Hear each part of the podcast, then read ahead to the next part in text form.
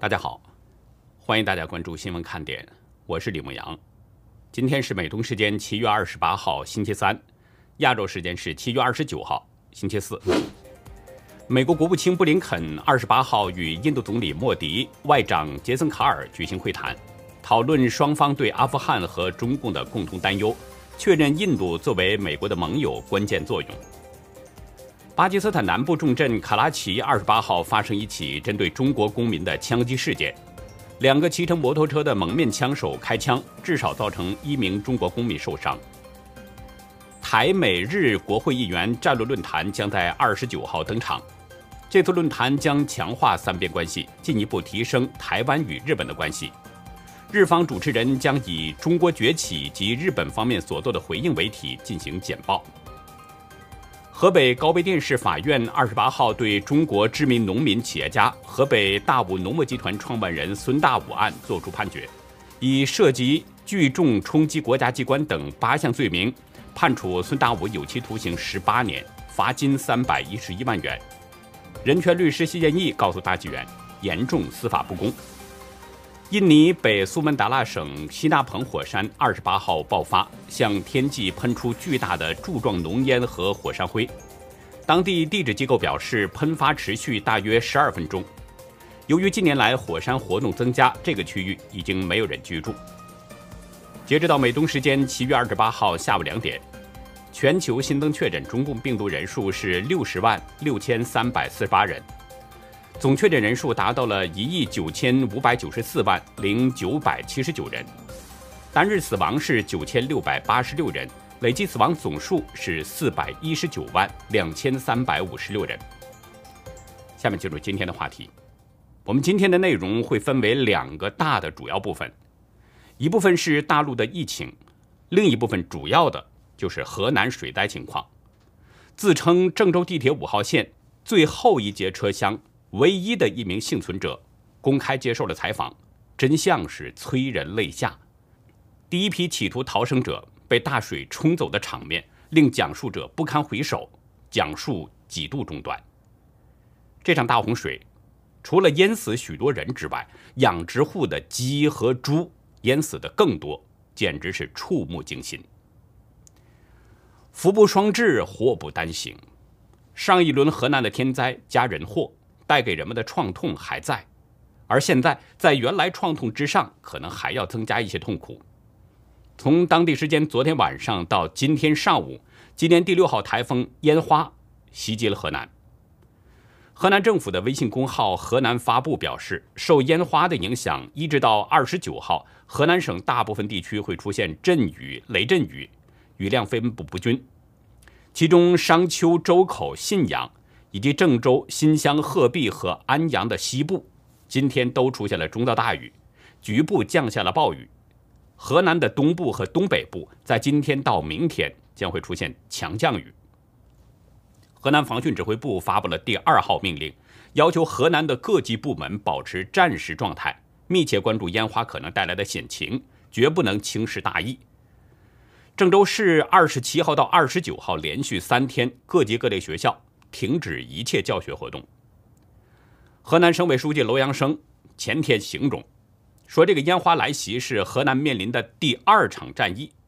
虽然这次降雨量总体小于上次，但是堤坝长时间被高水位浸泡，变得比较脆弱，容易出现险情。”从楼阳生的这个说法可以看出，烟花对河南的影响实际并不太大，而且从预报情况来看。烟花已经降为了强热带风暴，但是河南当局仍然给予了足够的重视。其实河南当局这么做啊，有三个明显的原因：一个就是这种风暴的路径是飘忽不定的，就像第二次在浙江登陆一样，河南当局担心烟花会改变路径进入到河南；第二是河南当局可能也担心，即使烟花不会进入河南，但也可能会出现险情。因为上一次的大洪水还没有完全退去，如果再出现强降雨，等于是新伤旧痛一起发作，可能会加重灾情。如果再出现险情，老百姓的死伤可能会更多，那不太好向习近平交代。三就是河南当局要做出一点姿态，给老百姓看，以表示关心百姓疾苦、体恤民情、平息百姓的怒火，同时展现出党的伟大、光荣、正确。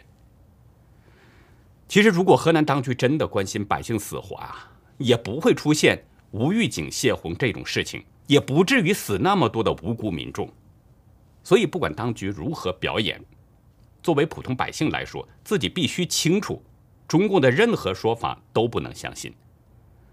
作为中共统治下无权无势的平民百姓，在天灾人祸接连不断的情况下，大家必须得有足够的心理准备。提前考虑，并且准备一点应对措施，以防万一。如果真是天灾，那咱们确实没话说，但一定要防中共制造人祸，否则遭灾受害的是自己，没处说理，也不会有赔偿，甚至如果不幸遇难的话，可能连数字都算不上。截止到今天中午，中共官媒报道说，河南已经有七十三人被洪水夺走了生命。但是当局没有通报这两名新增遇难者是在哪里遇难的，也没有说明是在哪里发现的遗体。当局的说法还是非常的模糊。昨天，当局在通报中表示说，在地铁五号线只死了十四个人。但是我们注意到，在郑州地铁五号线沙口路站的门口，祭奠遇难者的鲜花摆放了一大片。南方都市报记者陈冲和财新记者陈亮。都俯拍了现场的照片。我们给大家展示的第一张照片呢，是陈冲拍摄的，但是他在现场被警察给拦住了，要求他当面进行了删除。不过陈冲回到酒店之后，又进行了恢复。财新记者陈亮拍下了第二张照片，之后被郑州市南阳路派出所的警察给带走了。警察说，采访手续不完备，没及时报备。我在前面的节目中就已经说过了，当局在严厉的封人们的嘴，不允许真实的讯息流通，不允许老百姓知道真相。在地铁五号线上究竟死了多少人，这已经成了党国的机密了。昨天在沙口路站的祭拜现场，出现了一对姐妹，她们自称是地铁五号线上的幸存者，顶着巨大的压力，她们在镜头前。讲述了当天的经历，讲述过程当中，妹妹始终低头不语，姐姐也是难掩悲情，几度哽咽，说不下去。但她断断续续讲出了他们这一生都不会忘记的时刻，亲眼看到了试图逃生者被水冲走的场面。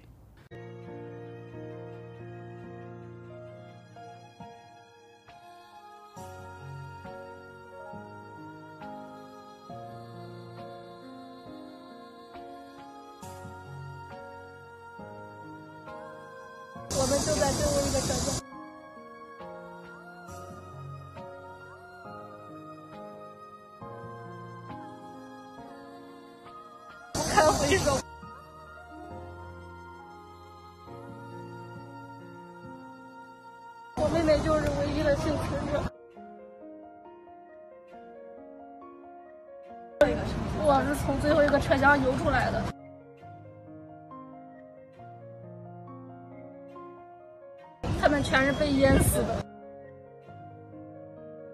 没有前面车厢的人那么幸运。你们是二次返回之后到了最后一个车厢吗？不是，我们一开始就在最后一个车厢。那您是幸存者？我妹妹是最后一个车厢被救出来的，我是在水淹到脖子的时候自己往前游了，游了一个车厢活下来的。高温了。其他的人有被水冲走的时候，你看到了吗？被水冲走，他们全部都是第一批从前面的车门出去的人。你们哪儿的汽车呀？不是外卖吧？有没有外卖呀？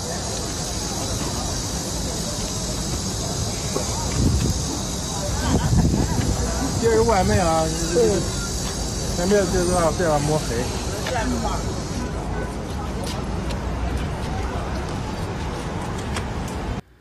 讲到这里，保安打断了他们，说：“不要抹黑。”然后这对姐妹俩转身就离开了。这段影片在网络上传播的很广，凤凰网也进行了转载。我反复看了几次这段影片，每看一次，我的泪水都止不住。从姐姐断断续续的讲述当中，我们可以得出这样的信息：这对姐妹是在地铁的最后一节车厢，在车厢内的水位不断上涨的时候呢，车厢里边的人们开始选择了逃生，但是这些从前面车门出去的人都被水冲走了。这位姐姐会游泳，所以在水淹到脖子的时候，游到了前面的一节车厢，这才幸运的活了下来。而妹妹不会游泳。不敢贸然行动，一直停留在最后一节车厢，直到最终获救。所以他是最后一节车厢里面最后一位幸存者。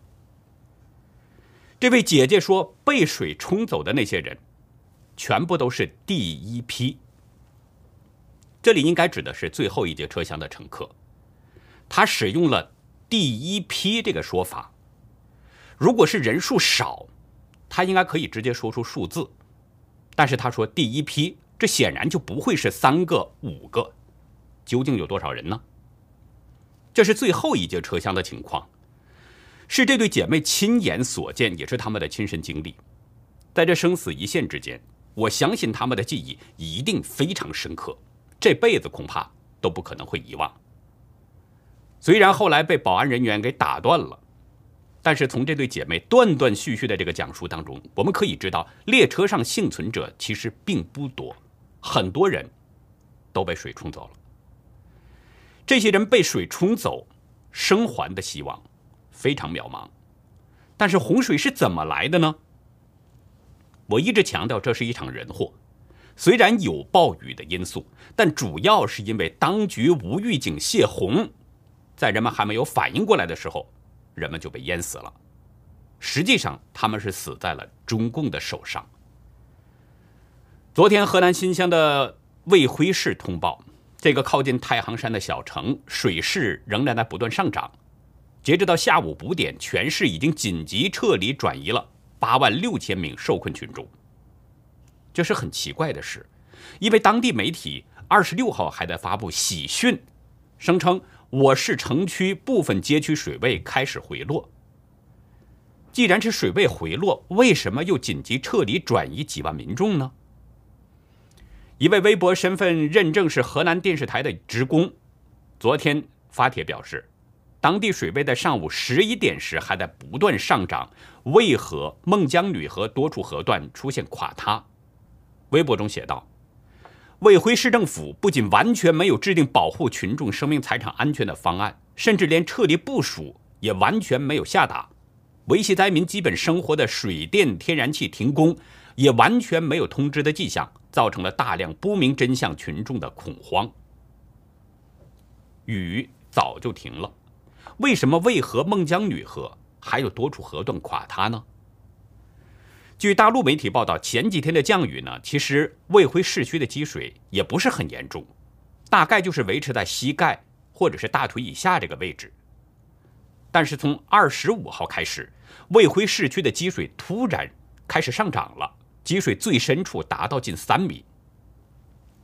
一位转移的居民对中新网说：“洪水来得很快，衣服什么都没来得及带。”新疆市防汛指挥部办公室主任、应急管理局局长王宏伟表示，说汛情发生以后，当地和过境洪水需要通过共产主义渠渭河与孟姜女河过境，所以造成各主要河流多日高水位运行。什么叫过境洪水？说白了，不就是上游水库泄洪放下来的水吗？泄洪不说泄洪，他说是过境洪水。中共官员总能给你各种新名词来掩盖中共的罪恶。多位未回市的居民对《二十一世纪经济报道》证实，选择撤离是自己做的决定，一直没有收到街道或者是相关部门发布的撤离通知。其中这一人介绍，好多人都是二十六号凌晨三四点撤离的，真是全市大撤离，但没有看到官方的通知。在昨天的灾情记者会上，河南应急管理厅副厅长李长训介绍说，从七月十六号开始呢，到昨天中午十二点，河南一百五十个县市区一千五百七十三多个乡镇，一千三百三十一点九八万人受灾，并且有七十一人在洪水中遇难。这是昨天的数字。首先说明一下，中共通报的数字我是不信的，这都是他愿意告诉外界的，都是经过了他的美化。但是就这些受灾情况来说，哪一点不是普通百姓在遭灾呢？我们知道河南是中国的农业大省，去年的生猪存栏全国第一，但是这次大洪水，据 BBC 统计发现，淹没了全省大约一千六百七十八个大农场，造成一百多万只牲畜死亡。新京报引述河南新乡泰隆养猪专业合作社的员工的说法。七月二十二号，猪场内的积水有一米深，很多猪被淹死了。合作社里边十几家小农户，家家母猪存栏十几头，加上玉米、饲料等等，每一家损失最少是一两万元。路透社报道，一个大约有三千位村民的河南村庄，农民饲养的猪和鸡都被淹死了。现在农民们正在清理牲畜的尸体。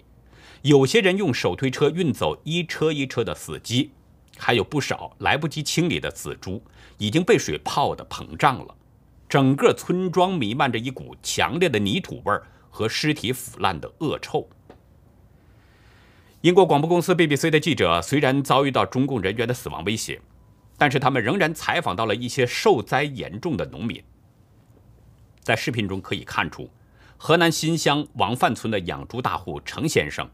相当绝望，猪的猪的大部分都淹死了，啊，都是个别的，都是很少很少了，也是这不是在船，这是在水里边泡着的，也没办法这就是天着了，天塌了吧，就是个，你这形式，我们打工也是一年给挣几万块钱，你像这一万块钱，在雇主雇雇家，你像这一十万块钱，十年的，差不多得十年的再去打工。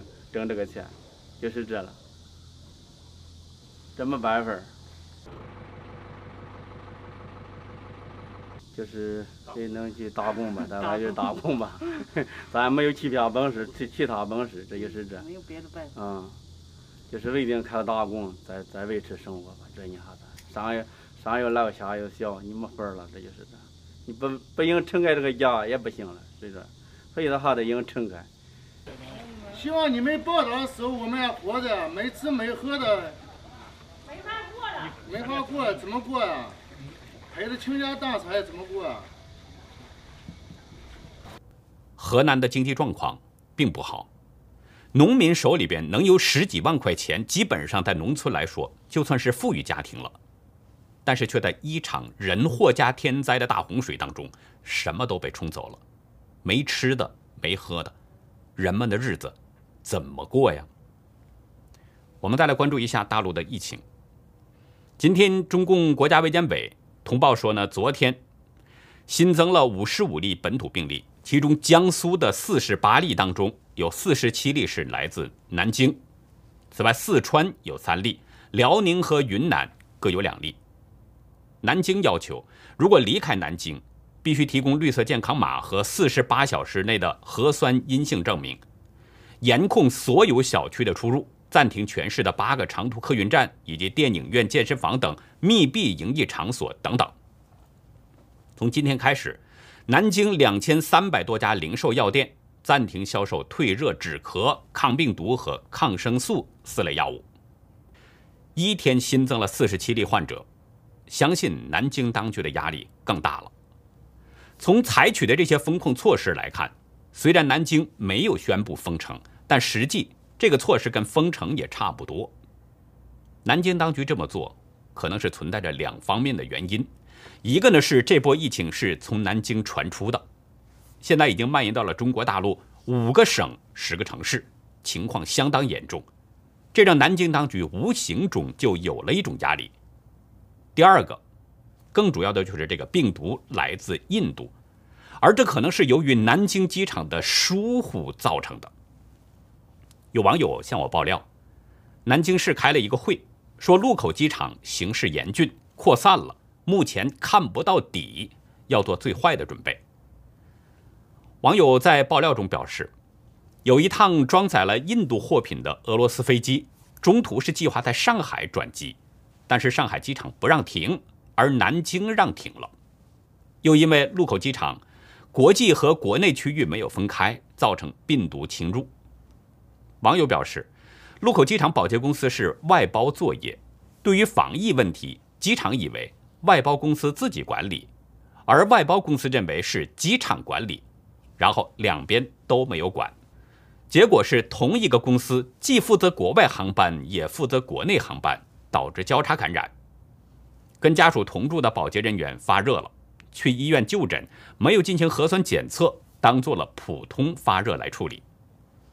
网友指出，目前机场负责人已经被停职了，据说呢，机委已经进驻了，正在调查这起极其严重的重大事件的责任事故。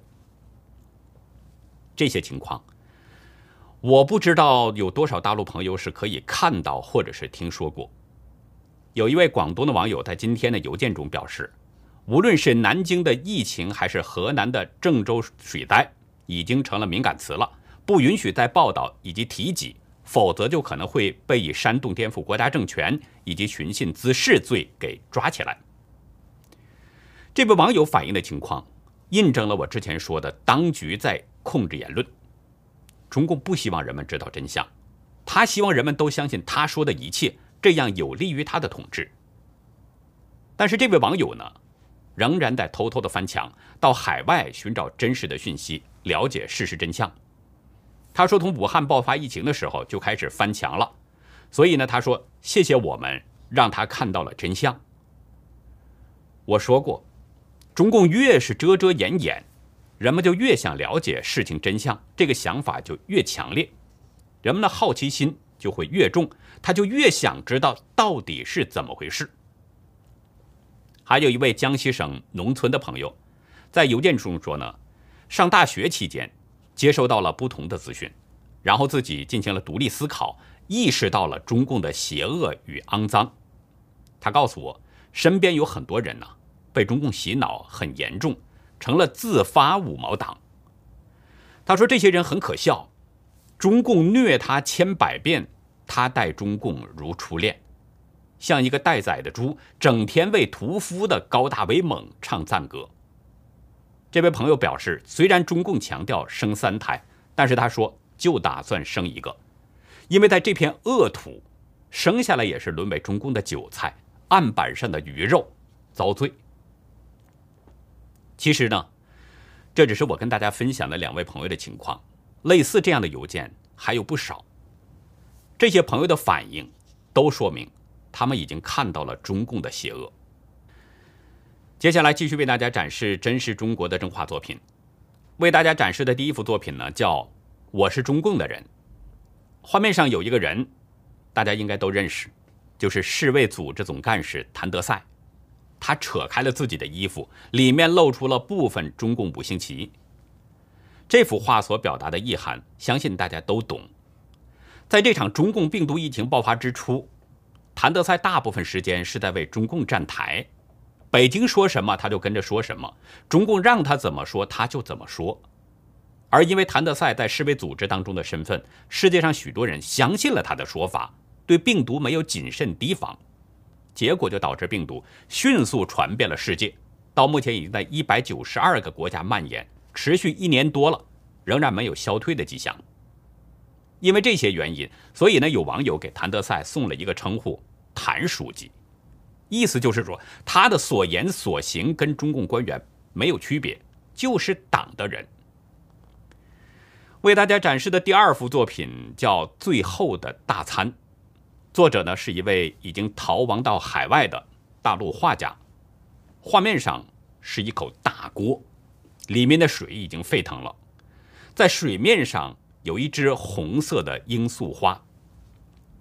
网友在文字中表示，这口大锅代表的是现在的世界，如同被黑暗笼罩下的穹顶；那只罂粟花则是代表着中共美丽的谎言，实则恶毒无比。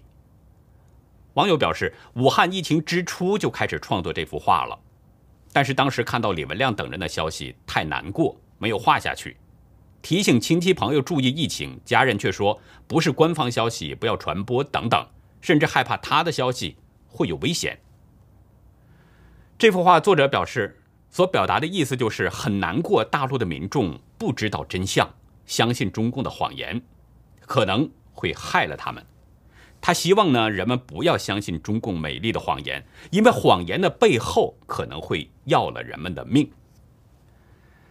感谢两位朋友的精彩画作，把眼下最真实的中国向我们呈现了出来，也揭露了中共的无耻和邪恶。我希望大家都能够呢参与我们这样的活动，这是在用画笔讲述事实真相，同时这也是在救大陆的民众。在救人，更是记录着历史，所以我觉得这非常有意义。大家的作品呢，可以寄送到我们的爆料邮箱 xwkd 二零一七 atgmail.com。我在节目当中会进行展示，然后会上传到优乐客网站。大家如果想看以前的作品，也可以到优乐客网站去观赏。我们的所有的作品都已经上传到了网站，您可以去为您喜欢的作品点赞。另外呢，大家在投稿的时候，请您介绍一下画作的内容，因为我们发现有一些作品画的非常好，但是其中一些创作元素呢，我们不能准确把握您的意思，所以需要大家做一些说明，这样可以帮助我们更好的理解您的作品所表达的意思。如果您的作品是在别人作品之上进行的二次创作，那么请一并说明原作出处。这样既是对原作者表示一份尊重，也避免我们出现侵犯版权。日本一位被称为“经营之圣”的一个企业家叫稻盛和夫，他在事业有成之后呢，曾经出家了一段时间。一次化缘的经历，让他了悟了真正的幸福。在今天的文化看点，就跟大家聊聊亿万富翁的一次。流泪，欢迎大家到优乐客会员区了解更多。我们的会员网站网址呢是 http: 冒号双斜线牧羊兽点 com，还有一个是 http: 冒号双斜线 youlucky 点 biz。那好，以上就是今天节目的内容了。如果您喜欢新闻看点呢，请别忘记点赞订阅，同时也可以帮我们把这个频道尽量的多多的转发。让更多有缘人能够看到我们，听到我们的声音，这也是在救人。好的，感谢您的帮助，也感谢您的收看，再会。